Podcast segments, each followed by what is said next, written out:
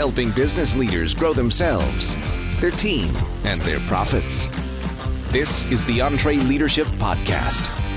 Now, here is your host, Ken Coleman. Broadcasting from the Music City, this is the podcast of leaders, by leaders, for leaders. Thank you so much for joining the conversation here. Our feature interview is with Cal Newport. If you don't know who Cal is, you're going to be happy to learn who he is. We're going to focus on his new book, Deep Work Rules for Focused Success in a Distracted World. Really, we're going to talk about fighting distractions. This is something we all face. Nobody is immune to distractions. And in a moment, I'm going to share just some personal observations from my life on this idea of distractions and what we can do about it to prepare us for this conversation. But a uh, quick question for you. I'm always asking other people questions. Now I want to ask you, the audience, a question. We would love to know if you're using the goal tracking tool that we have been uh, promoting to you and giving to you for free. And the reason is uh, we want to hear some stories. Has it helped you? How has it helped you? Where did you apply it? What were the results? Those are just some sample questions that we would love answers to. So if it has helped you, we want to share those stories. We always want to keep our finger on the pulse, and that really is focusing on you, the audience. How are you winning? And we ask all the time for these stories. I want to remind you again, we'd love to hear your stories of success. That's kind of an additional ask. It's always there. And so you can email us podcast at entreleadership.com. Podcast at entreleadership.com. But specifically, we would love to know if you are using our goal tracker tool, where, how, why, who's using it, what are the results. We want to hear the success stories because we want to brag on you. It's not about us, it's about you. So, hey, share your stories with us. We'd love to put them on the podcast, podcast at entreleadership.com. And if for some reason you're just now joining us, or you said, Hey, I'd like to get that, but I haven't done it yet, this has been a wildly popular tool that we give you absolutely free. It's our goal tracker, literally walks you through how to use it, gives you tracking devices, if you will, so that you can print it out, give it to the whole team, whatever you want to do. It's all encompassing. You can get it by texting the word goals 2017. Goals 2017 you just text it to 33444. That's 33444. And if you'd rather not text, you just want to go get it, the link to the tool is on this episode's show notes. Very simple, entreleadership.com slash podcast. Go get it and then tell us how it's helping you win. Well, I mentioned that we're going to I think continue on a theme from our last episode. Chris Barez-Brown came on and we talked about wake up. And you'll remember he discussed this idea of a digital detox. And the challenge was if you want to get depth and focus to be able to create, you're going to need to have some type of a detox. So, this episode, this book is called Deep Work by Cal Newport Rules for Focused Success in a Distracted World. And this is an all encompassing conversation around deep work, not just about avoiding distractions, but deep work. A word that is very important to me that I sprinkle in time after time after time on this podcast is significance. I think we all want to be significant, and our work is a big part of our significance. Not the whole, but a big part. We want to do work that matters. That's a phrase we use around here at Ramsey Solutions. And so this book and this conversation is going to help you there. And again, we all struggle with this. For me, I think back to the early days of three kiddos in the Coleman household.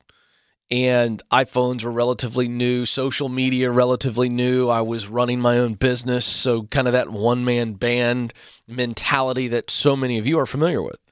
This is not a new story. This is not unfamiliar to you, but really the idea of being present in my home when work was done. And the phone was right there. I had little ones, you know, three under the age of five. And there was some real tension there. And thankfully, Stacy stayed on me about it and in a loving way, reminding me sternly that, hey, when you're with the kiddos, you're with the kiddos. And it's very easy to answer a text, then get an idea and want to tweet it, you know, or check social media when the kids run around the corner. And it's sending a message right? So there is a distraction there, and that's sending a message to those that are important to you. That's a relationship issue. Then we all struggle with social media, maybe during the day or whatever your distraction is. And distractions themselves aren't evil. Neither is social media. But it is the idea of what does it take to stay completely focused when you need to be focused. And let me just say this here's the challenge. And I'm speaking to myself right now. But if we're not careful, technology, social media can become a bit of a slave master. It essentially chains us to our devices. We're never free of them. A ding, a vibration, some type of notification pulls us out of the moment. And many times it's moments that we need to stay completely focused in. Our phone calls must take, our emails must answer. Many of us are truly right now living and working in captivity. It's just the truth. We're enslaved to the inbox, the iPhone, the social media app. And while those things aren't bad, they can become bad when we don't have the discipline to make sure that we don't get too distracted. Here's what's happening. And again, I'm speaking to myself. Write this down. Here's a question I want you to consider as you listen to this conversation and as you move forward after this episode. Here's the question Are you sacrificing the important on the altar of the immediate? That's my question for you. Are you sacrificing the important people, the important things on the altar of the immediate? In other words, distraction. That's the question. I want you to consider it as you listen in. You're going to love this conversation with Cal Newport. He's a thinker. He's going to make you think and hopefully feel differently so that you act differently. Here it is. Well, Cal, this is a thrill to have you because I love the title of the book, love the cover of the book, just, you know, big, bold words, deep work. And we're going to talk a lot about the book, but I want to do the, uh, contrast question. When you write a book entitled Deep Work, in a form of defining that, what's the difference between deep work and shallow work? It's a key difference, I think, because most people mix them together. And I'm trying to separate the two so we can think a little bit more intelligently about our day to day effort. So for me, deep work is when you're in a state of unbroken concentration on a cognitively demanding task. And then I define shallow work essentially to be everything that's not deep work. So, you know, at any one moment at your job, you know, you're either doing deep work, trying to push your brain to its limit to produce as much value as you're capable of producing, uh, or you're doing shallow work. Now, let's talk about the differences here in the form of that focus. Why write a book about this? There's clearly a reason. You sense, uh, you know that maybe there's an underappreciated value on this idea of focusing into deep work. What led you to this topic? I think this is an economic trend that has a lot of potential but was being ignored, which is this notion that the ability to focus intensely, that is, to do deep work well, to prioritize deep work in your schedule, is actually becoming more valuable, especially in the knowledge economy as the knowledge economy is becoming more complex. But we're also in a moment in our economic history where people are becoming worse at it due to the rise of just not only distractions, but I would say the rise of sort of digital communication as a, a core activity in the everyday work, people are becoming worse at these work. So we have this mismatch. Something's becoming more valuable at the exact same time that it's becoming more rare. And to me, that seems like a huge opportunity because the few who recognize that and who prioritize deep work have a huge advantage they could gain. Yeah. You know, I've always been fascinated by the idea of mastery. You know, I just am somebody for whatever reason that really loves craftsmanship, whether depending on whatever the product is, doesn't matter. But somebody who is really in their career become a master craftsman. And of course, you know this, Cal. Anytime you meet somebody like that or talk to somebody like that, they don't consider themselves masters. They're still trying to master it, and thus they've achieved it in the minds of so many. Is there a tie to deep work and mastery in your mind? Well, I think humans in general have this deep cultural connection to craftsmanship is something that's really desirable. As you said, we crave it. When we see it, we respect it. When we work on our own craft and our own life, we feel really good about it. That's the time where we get lost in flow or feel like we're productive or actually adding something to the world. So we're really attracted to craftsmanship. And deep work is basically the skill that you need if you want craft. Deep work is craftsmanship. It's actually using your mind as your tool and trying to produce the best possible value. I mean, we just feel good when we've tried to create something that is difficult and that use mm. skills. No one really feels that good, on the other hand, when they say, you know what, I got 25 emails out in the last 10 minutes. there's just a difference. There's craftsmanship and then there's everything else. That's so true. Chapter two is entitled Deep Work is Rare. And I want to spend a little bit of time around that idea because it's absolutely true. So I want to start with the folks who aren't naturally wired to be able to focus as easily. So, in other words, folks like me. I mean, I just like, uh, there's just some, certain people who are wired and they can dive into deep focus a lot easier, whereas you have a more creative type like myself and short attention span.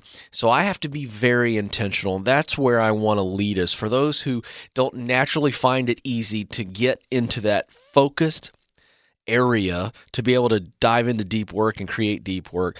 We've heard a lot about this topic. What would be a couple hacks here, a couple pieces of advice to help us get to that point of focus so that we can actually accomplish deep work?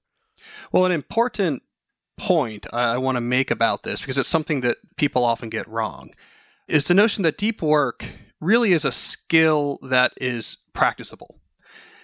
And I think a lot of people, when they think about deep work or the ability to focus, they think about it more like a habit, like flossing their teeth. You know, something you know how to do, but maybe you should probably make more time or do it more often. But what seemed clear from my research is that it's much more a skill, like playing the guitar.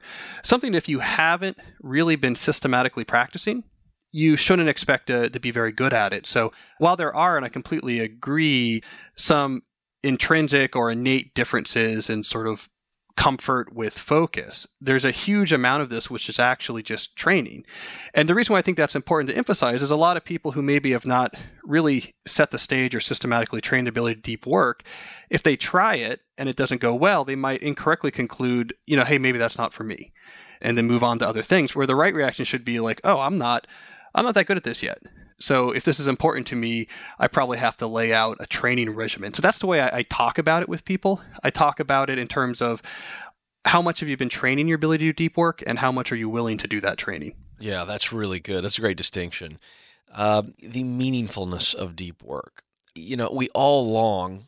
Certainly, I believe this. We all long to be significant, and deep work, as you define it, I believe really is synonymous with that. When we engage in deep work, our significance is really met, in my opinion. Do you agree with that? And if I'm wrong, restate that in the right way. And then is that a huge motivator for folks when they figure it out? What deep work actually brings us?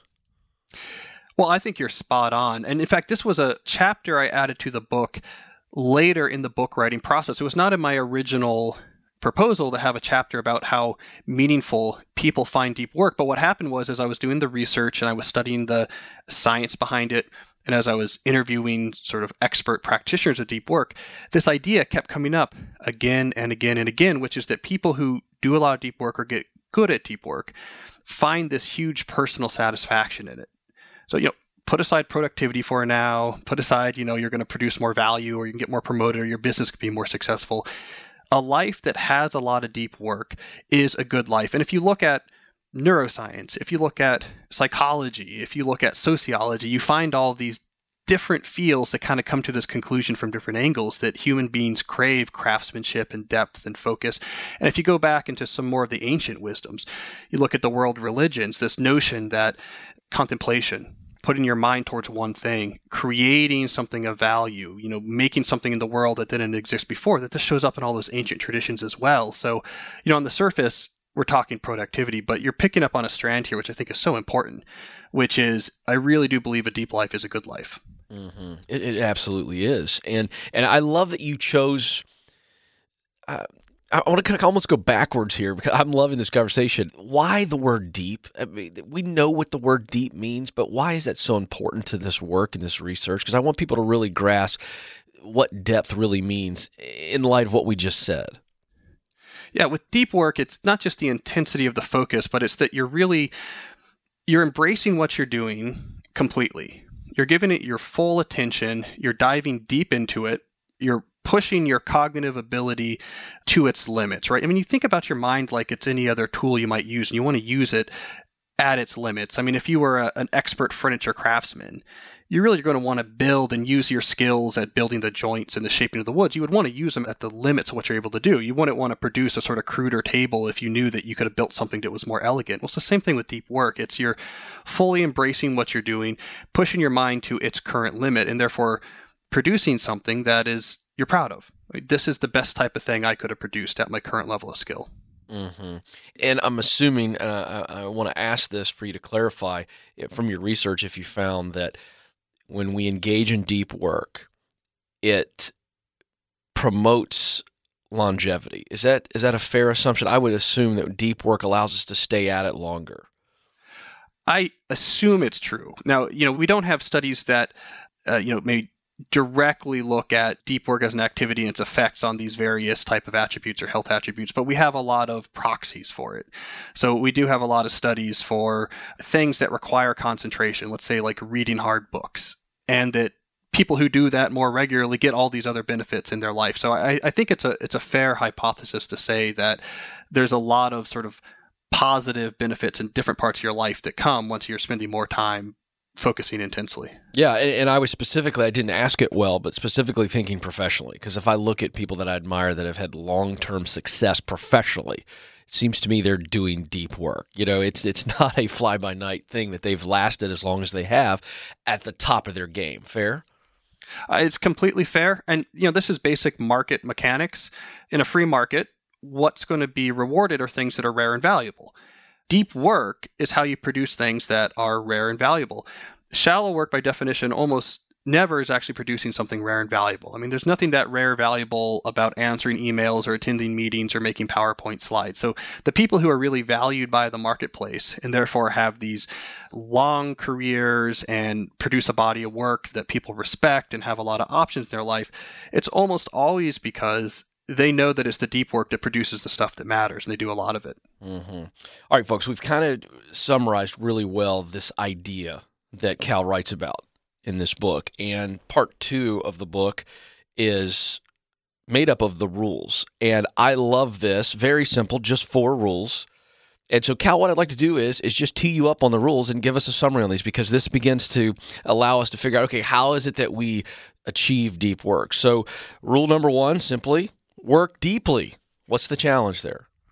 So, work deeply is about setting up the right sort of systems, habits, and rituals in your everyday workday to help support deep work to help you you know succeed more often with actually doing deep work and achieving relatively deep levels of depth. So for example the type of things you might cover under that topic includes maybe you want to have a regular schedule of when the deep work is going to happen, as opposed to just hoping that you'll be going along throughout your day and then just say, you know, I don't have much to do and I'm sort of in the mood to focus. It's much smarter to say, no, no, no, I have a scheduling philosophy about when I do deep work. It also covers things like depth rituals. So when you actually sit down to do deep work, if you have a set ritual you do every time you enter a deep work session, that can really help your mind slip into that deep work mode much more frictionlessly than if you're hoping to just sort of uh, wrench your attention away from whatever you're doing and just white knuckle it and say, oh, I got to start concentrating now. So, work deeply is about setting up these rituals, routines, and habits in your work life so that you have the best chance of succeeding with deep work. Yeah, and one of the examples you give on page 110 of the book, I'd love for you to share about this, is Jerry Seinfeld. And I don't think many people think, you know, comedians as being maybe disciplined, but that's so not true with him and the brilliance because of his scheduling. Uh, I've heard about this before, but then I loved rereading about it in your book. So give us that example. Yeah, Seinfeld was an incredibly disciplined practitioner of deep work. It turns out it's really hard to craft jokes. Uh, it, it takes quite a bit of focus. So he had this great hack that he used, which he called Don't Break the Chain. And he actually would hang one of those old fashioned calendars on your wall where you have, you know, the whole month worth of days. And every day that he worked deeply on his comedy routine, he would cross out that day with a big red X. And the idea was after you've been doing this for a while, you sort of have a chain of these X's day after day after day. And this puts this pressure on you that you don't want to break that chain. That, you know, if, if he skipped working on his jokes one day, there'd be a break in the chain. There'd be a day without the red X. And that sort of simple visual heuristic helped him maintain the discipline of returning to his deep work day after day. Mm, I love that. Okay, let's go into rule number two. And this one hit me in the head because of my attention span issues. And uh, Cal, the audience knows I'm very open and honest about my weaknesses, so maybe they can learn from me. Uh, but embracing boredom, this is difficult for me. Uh, how do we do this, and why should we embrace boredom? Yeah, it's not just difficult for you. I can report that of the different rules in this book, my readers' feedback says that this one has been the most difficult. Oh, okay, that makes me feel a little bit better. Okay, good. Interestingly, it's not the one they think was going to be most difficult, which we'll get to uh-huh. in a little bit, right, but it's right. the one that actually ends up being the most difficult for him. But here's the underlying idea if your brain has an addiction to distraction, that is, if your brain has been taught that at the first hint of boredom, which I define to mean lack of novel stimuli, that if at the first hint of boredom, it gets a quick treat. You know, the phone comes out and it gets a quick hit on Twitter or a quick hit on Facebook or a quick hit on Instagram or, you know, a quick hit on the latest news site or the ESPN MLB trade rumors or whatever it is. But if it's been trained that I get stimuli when I'm bored, you get this Pavlovian connection that means when it comes time to do deep work, you're in trouble. Because deep work, by definition, or at least my definition of, of boredom, is boring. You're focusing on one thing, so you don't have a lot of novel stimuli popping up. So if your brain expects novel stimuli to slice into boredom, it simply won't tolerate deep work. Mm-hmm. Uh, you, you get 10 minutes into it, and it says, whoa, whoa, whoa, whoa, where's my treat? I, need my stimuli. I've been expected. So this whole rule, embrace boredom, is essentially a bunch of ideas for how you can break that addiction and build your brain's comfort with sometimes I'm bored and I'm okay with it. Because breaking that addiction is more or less going to be a foundational step required if you really want to develop a, a pretty well developed deep work habit. Yeah, one of the call outs is so good, it's worth rehitting to really kind of put a bow on what you just said, and you challenge us on page 159. Don't take breaks from distraction, take breaks from focus. That is a nice shift, and I think that's very helpful. Don't take breaks from distraction. Instead, take breaks from focus. Okay, keeping moving here. I'm guessing here. I'm guessing that rule number three was what your audience said they thought was going to be the most difficult rule. Is that true? That's exactly right. All right, so it's quit social media, and I can hear the collective groan. Yeah, yeah. we're hearing that worldwide. Right. 100, what, 1.5 billion people, right, Facebook right. users just groaned. Uh, that's true. Well, so here's the idea behind that rule, which is actually a, a little bit more nuanced, which is this notion that you need to treat your attention with respect. So when it comes to the tools that you let into your life, the tools that you let into your life that are going to lay some claim to your time and attention, you should be more picky than most people are. And the division I, I drew in that chapter is that most people use what I call the any benefit mindset when they're thinking about tools like social media or the latest app, which is, hey, if I could think of some benefit that this thing might give me, that is enough rationale for me to put this in my life. And then you end up with 19 different social media services and your concentration is churned up like it's in a blender.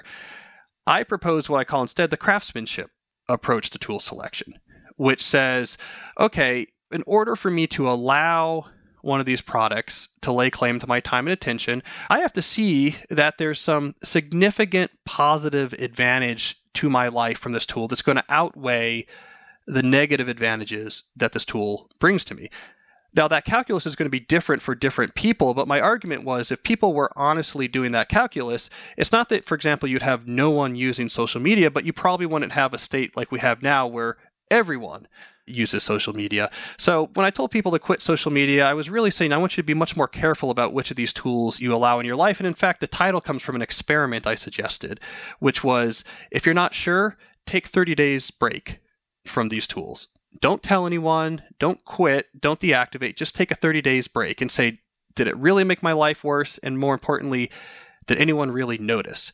Because I think for a lot of people, that simple experiment would have them coming back and say, oh, I was spending a lot of time on this thing and I'm not getting nearly as much value as I think out of it. So, give me an example. Uh, I know there's one in the chapter about somebody who did what you said to do. What what was the result? How did it play out? Well, a lot of what happens the type of you know uh, case study I hear again and again when people email me is that they would, let's say, you know, quit Twitter, um, and they had this thought before that people are going to be upset right? My followers were interested in what I had to say. They're going to miss me. And the 30 days go by, no one even notices they were gone and they realize wait a second, uh, I'm not a media personality. I'm not a professional entertainer. I was spending all this time on Twitter with this idea that, you know, I have this audience that's really interested in me, but really no one was paying that close attention. And think about all the sort of time and energy I was devoting trying to craft the perfect hashtag or the, the funniest tweet. Maybe I don't really need to be on there spending that much time anymore. And that's the type of story I hear again and again. People thinking, uh oh, this is going to be disastrous people aren't going to tolerate it. I'm going to lose my news. I'm not going to know what's going on. And they try it and they come away and say, actually, nothing bad happened. Hmm. Hey, folks, I've done that before where I've just taken two weeks or 10 days, whatever, maybe a summer vacation off on social media. And what I've learned is the world has kept spinning. I'm able to re enter, and my life is not the worse for it. So just try it. It really does work, and you'll be surprised. The world keeps spinning. It's going to be fine without you reading and contributing to social media. Hey, we're going to get right back to Cal for the fourth rule in just a moment. But here's the thing a personal challenge. This podcast exists to help you grow yourself, your team, and your profits. But I don't think it's the whole enchilada. Really appreciate you listening. But I want you to consider in 2017 coming to an EntreLeadership event. I know what I'm talking about on this because I'm the host of these events. I'm out there in the lobby, in the audience during breaks, meeting people like you, men and women who want to win, and winning is something they're doing. And a live event takes learning to a whole nother level. You know, if I could prescribe to a leader a formula for growth, it would be reading, listening, like in podcast, and participating. And when I say participating, that's going to an event because it's a different vibe it's a different vibe. It's learning, but it's a whole different engagement. The EntreLeadership Summit event is the best business leadership event in America. I've hosted many of the top events, I've been to some of the top events, and I'm telling you, it's an unbelievable format. It's a deep dive, it's high end, and it's going to yield big time results. Simon Sinek, Robert Herjavec from the Shark Tank, legendary head coach of Notre Dame and South Carolina and Minnesota and beyond. Lou Holtz, the guy is a leadership master, leading young men. He's going to be fantastic. So unique. Of course, Dave Ramsey, Chris Hogan, Christy Wright, myself will all be there. It's only four months away, May 21 through 24 in Orlando, Florida. I think it's an event that everyone listening to me should at least consider. Just consider. That's all I'm asking you to do because I think it's breakthrough stuff. Registration is close to sold out. So go check it out. EntreLeadership.com slash summit. EntreLeadership.com slash summit. I think it'll be worth your while to at least consider it. So go do it. Let's get back to Cal Newport right now as he explains the fourth rule in achieving deep work.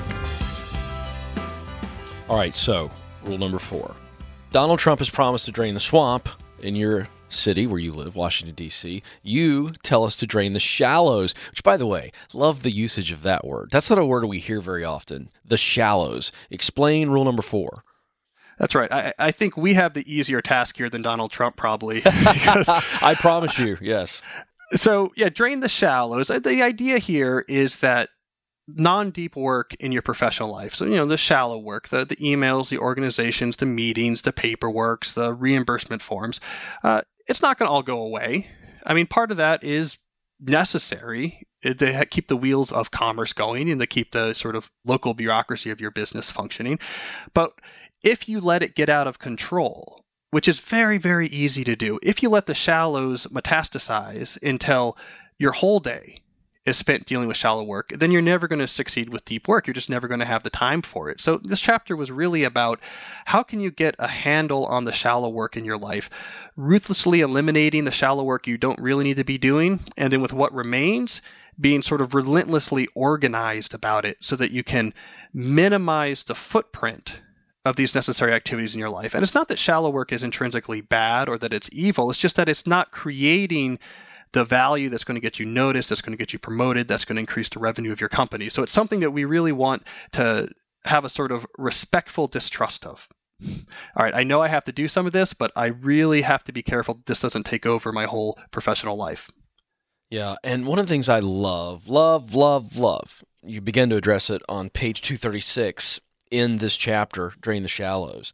You introduce this uh, idea, of course, fixed scheduled productivity. And one of the things you say is is that very rarely do you send an email after 5:30 at night and in your entire time at Georgetown as an academic, you have published uh, I can't remember. I think you said 20 some different articles. Obviously, you've written books. You've done so many things. And you've done that without working at night or on the weekends regularly. Now, rarely you have done that, and that happens. We all understand that. But by and large, you have not done what a lot of people do, which is work at night, work weekends. I, first of all, I just want to say I admire that. It is doable. I've said this on the podcast before. I'm that way. I don't send emails on the weekend and at night at all because I'm training people. Just they don't expect anything from me unless the you know the house is burning down situation. I want you to talk about that a little bit um, because I think that is a a clarion call for proper work, proper balance. If imbalance is never really truly there, but I, I just admire that, and I love that you wrote about it. And I want you to challenge our listeners on that concept. Well, we have a lot more give in our time demands than we realize. I mean, we, we think about our day as look, I, I had no control over this this is just what I had to do. But if you actually had, say, a, a, social scientist sit there and look over your shoulder, they'd be like, well, wait a second. I mean, uh, you kept breaking the check email here, and then there was the 45 minute break over there where you're kind of on the internet, and you spent three hours writing this thing that you probably could have done in one if you were more focused. So there's this hack that I found other people do and has been incredibly successful in my life, which is that the best way to tame this is start by just putting a limit. So fixed schedule productivity just says, this is when I work, and that is essentially non negotiable. And then you do whatever you have to do, working backwards from that fixed schedule to make it fit. And so for my own life, the way I'm able to end work by 5:30, which, you know, is unheard of among academics is when I work, for example, sort of 9 to 5 or 9 to 5:30, I'm really working. I mean, I don't web surf. I don't sit around sort of sending emails back and forth sort of casually. It's focus because I know I have this limit. I have to make it there. I'm also, it forced me to be more ruthless about what I agree to, what I don't agree to. So I say no to a lot more things and I'm a lot more careful about my schedule. I'm also much more aware of deadlines because the easiest way to break a fixed schedule is if you have something due the next day and you haven't started, then you really might run out of time. So this one meta decision I don't want to work past 5:30 no matter what happens inspired a lot of these sort of low level productivity changes and the effect of it was a sort of much more balanced or uh, efficient approach to my work. So it's it's a hack that I love and one that I highly recommend. Yeah and you mentioned in the book the 2009 book written by John Freeman The Tyranny of Email. I think everybody should read that I read it, and I got to tell you, it, it, was a real eye opener for me and really formulated how I set my habits. What are some other resources you'd recommend beyond that for folks to maybe get some habits started or some guardrails? Right. Well, I mean, there's a couple simple tips I like to recommend when someone is just new or getting new to deep work. And a couple things I think are useful is one, make a habit or a commitment for, let's say, the next month of just putting some deep work on your calendar where you treat it like a meeting or appointment. So if someone tries to schedule something else in that time, you just say, "Oh, I have a thing." And this is when I'll be free next. People understand means appointments. People understand that you sometimes are booked. So it's the easiest way to get it in there. I would also recommend in those initial deep work sessions, really practice the discipline of a single glance at a phone, a single glance at an inbox, a single glance at a website invalidates the whole deep work session. You don't get to put the big Seinfeld red X on the calendar for that day. It doesn't count. So really build that discipline that it's either 100% focus or nothing.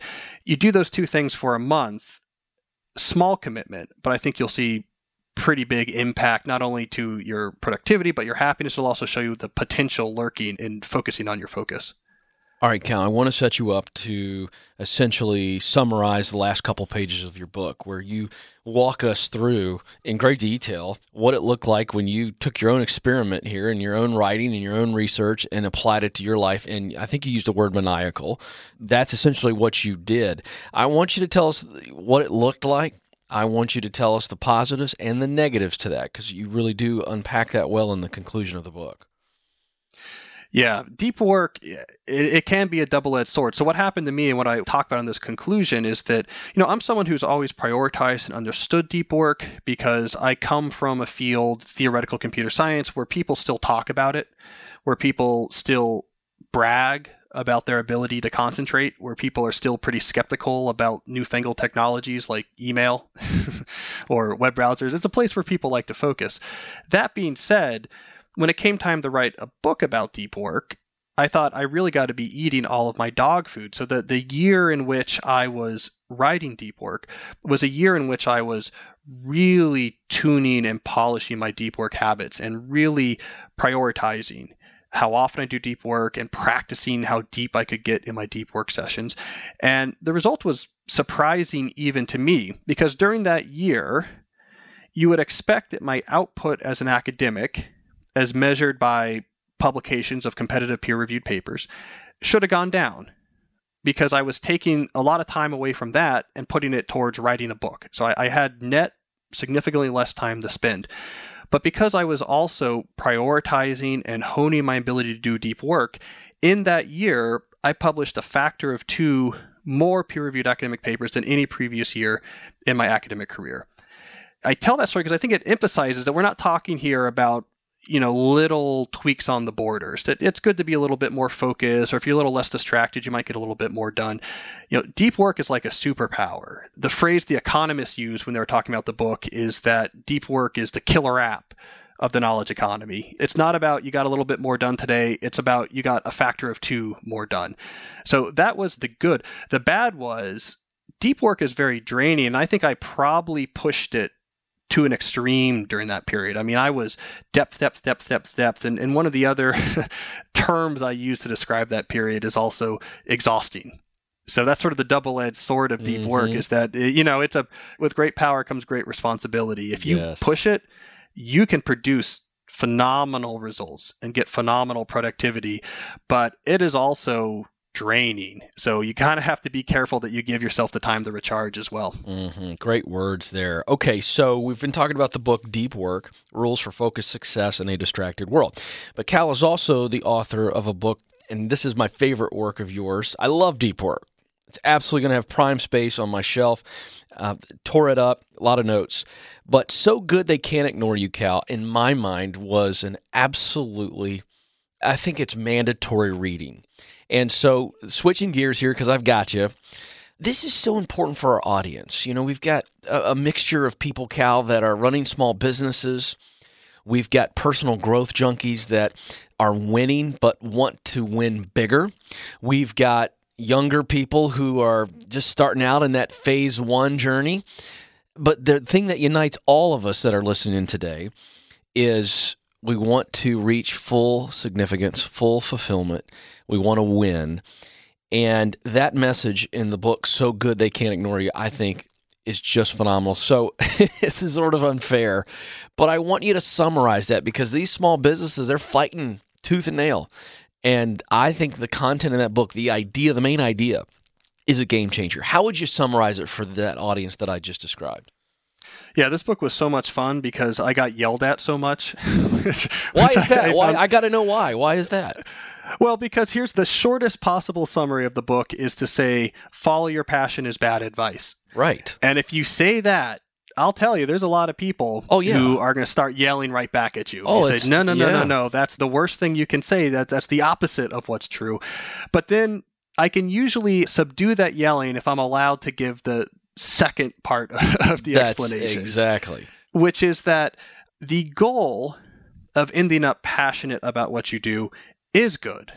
And in fact, this book was about how do people actually, in the real world of real people in the real marketplace, end up passionate about their work. And what doesn't work, the strategy that does not help you accomplish that goal for most people is trying to start with a pre existing passion. They try to figure out in advance before you do anything else, oh, this is what I'm passionate about, and then use that as the foundation of making your career choices. That idea that you start with the passion and then you use that to figure out what to do. That's actually the idea I was attacking because if you study people who do love what they do, most of them didn't get there that way. Right. Well, it's an incomplete formula. You know, eh, I've talked about this. I give talks on this very issue. So I'll pick on me. I'm passionate, Cal, about the game of basketball. But the reality is, I'm a five foot nine white guy who can't jump right? So I'm I, if I just decided that I was going to pursue a career in basketball on passion alone, it's so misguided. It creates so much frustration and beyond. I mean, eh, you're absolutely spot on. It's the wrong one it's just the wrong theory like that's not the only part of it there's this whole strengths equation in there i want you to keep talking about that because i think you're absolutely right and how does that fit in then because somebody out there may be starting a business they're passionate about and that's misguided yeah, it, it is. And maybe the problem here is that we use this one word passion for way too many things. Yes. And then we get complicated because, you know, I'm passionate about baseball, but that's a different type of passion I would right. use to describe, you know, my relationship with my wife, and it's a different type of passion I would use to describe my relationship with my work, and mm-hmm. and it all gets muddled up, especially for the young generation. So I'm 34, so I'm I'm sort of right at the oldest edge of the millennials. This millennial generation, this is something I uncovered in my research, is the first generation to grow up hearing this advice follow your passion consistently. We think about that as sort of an age old thing, but this phrase follow your passion didn't even really enter our lexicon until the late 1980s, early 1990s. And so they mix up all these definitions of the word passion, and their conclusion is that there should be something that they have this uh, strong, unassailable feeling of this is what I need to do that they find through introspection. And then when they match that to a job, they love their job. And that's just not the way the formula works. We know a lot about what leads people to great satisfaction in their work, and it has very little to do with matching the subject of that work to some sort of pre-existing inclination for one field or another. True satisfaction and passion in work comes from much more complicated factors, such as a sense of mastery, a sense of impact on the world, a sense of connection to other people, a sense of creative expression. And these are traits that really have nothing to do with very specific types of work it's sort of an approach to work. It's, right. it's general goals that you can get out of many different fields, and it's hard work to get there. I mean, passion is something that I always say that comes after time. You don't start with the passion. Your goal should be to cultivate passion for what you do. Mm-hmm. Yes, and essentially, passion is just a fuel that you burn over time. That's really well stated. What would you say, Cal, to this audience if you could challenge them with one thing? I like to ask this question from time to time. So, assuming we could just transport our very large audience to Washington, D.C., and one by one they could sit down with you over coffee and you would share one thought with them, what would it be to encourage them? Well, I mean, especially with this topic and especially with talking to entrepreneurs, you know, I would tell them satisfaction, uh, love of your work, you know, passion for your work this is a complicated thing that arises over time. So don't look at sort of your day to day feelings like, am I happy today or not happy today? Am I engaged today? Or am I feeling overwhelmed today? As some sort of really important indicator of, are you doing the right thing? Are you doing the right business? You need to take the long view. Am I building towards something I think is important? Do I feel like I'm doing something of value? Do I feel like I'm going to have impact on the world? And I'll tell you who gets this right is actually Christian theology gets this right, especially Catholic theology has a, a very complicated theology surrounding meaningful work. Mm-hmm. You know, you're a steward on earth of the gifts you were given, and meaning is putting those to into action and being a good steward of your time on earth. And I think there's a lot that can be learned from that philosophy. It's not about was I thrilled today about what I was doing. It's more am I deeply satisfied about my career as a whole. Mm-hmm. Good stuff. He is Cal Newport. The book we have been discussing at length is Deep Work Rules for Focused Success in a Distracted World. And again, folks, I'm not just saying this to make him feel good. I really believe you should run out and get So Good They Can't Ignore You. Both of these are great reads. Read them back to back, dive into them, digest them, and most importantly, apply them. Cal, we appreciate you here at the EntreLeadership Podcast. We'd love to have you back sometime, and we're better for this conversation, and we thank you. Well, thank you, Ken. I enjoyed it. So, folks, I was doing some research on Cal beyond the book. And I saw this quote on his website, and I want to share it with you because I think it's like an extra little nugget. And I'm going to say it slow, and you can go back and listen to it because I think you need to write it down. And I think this needs to be a mantra for all of us this year. Here's what he said Focus is the new IQ in the knowledge economy. Individuals who cultivate their ability to concentrate without distraction will thrive. Boom. Rewind it, listen to it again, write it down, put it somewhere inside your closet, uh, next to your mirror, get it somewhere where you see it, I think, every morning, maybe every night too. This theme that focus is my new IQ. Woo! That's good stuff. Hey, I want to tell you about Infusionsoft and their 2017 strategic planning kit. It's not too late to get this. Uh, uh, let me just tell you something. It's entitled the 2017 strategic planning kit, but this is good no matter what year you live in, and it's good at any time. This is five steps to create a strategy, your strategy. It's going to help you identify the purpose, of what you're going after. Maybe you need help identifying the purpose of your business. Go back. If you haven't done that, go back and do it. And anytime you move forward on something big, what's the purpose? It's going to help you analyze results so that you can continue to improve. This is the idea of a scoreboard. I think scoreboards are huge. Everybody's got to know what the score is. It's going to help you understand how strategy guides your planning. This is important. Sometimes people will do a strategy session and then forget to apply it to the plans. It'll help you establish a meeting rhythm for success, and it will involve and motivate your employees. That's the biggest part. It gets them into the process. The phrase I love so much is skin in the game. So, that's just a overview, brief snapshot of what Infusionsoft is providing you. The PDF is absolutely free, and you can get it at infusionsoft.com slash 2017 planning kit, or we have the link for you in the show notes. Don't forget to download our goal tracker. And hey, we want to hear how it's helping you because we want to hear your success stories. We want to brag on you. So send us those stories. Podcast at entreleadership.com. On behalf of Eric, the producer, and the entire EntreLeadership team, thank you for listening. We'll talk with you again very soon.